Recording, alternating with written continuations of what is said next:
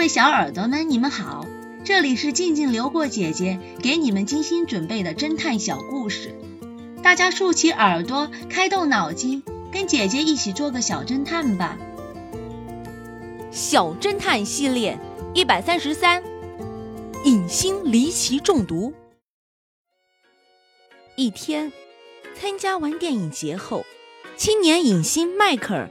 便来到了好友史密斯夫妇为他准备的家庭宴会。当他一走进客厅，亲朋好友纷纷过来向他表示祝贺，他们频频举杯。尽管迈克尔每次只喝一点点，但还是觉得有点头重脚轻了。已经注意到迈克尔多时的史密斯拍了下手，用叉子插上了一个沾满调味汁的大虾，走上前去。他说道：“迈克尔，今晚我们为你准备的家庭宴会还满意吗？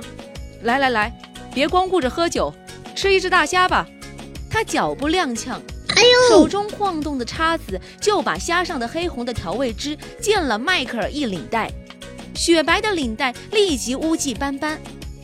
史密斯抱歉地说道：“哎呀，真对不起，真对不起啊！不，没什么，一条领带算不了什么。”迈克毫不介意，取出手帕，欲将上面的污渍擦掉。这时，史密斯夫人走了过来，她说道：“用手帕擦会留下痕迹的，洗手间里有洗洁剂，我去给你洗洗。”“不用了，夫人，没关系，我自己去洗。夫人，你还是去应酬其他的客人吧。”因为史密斯在场，迈克尔假装客气了一番。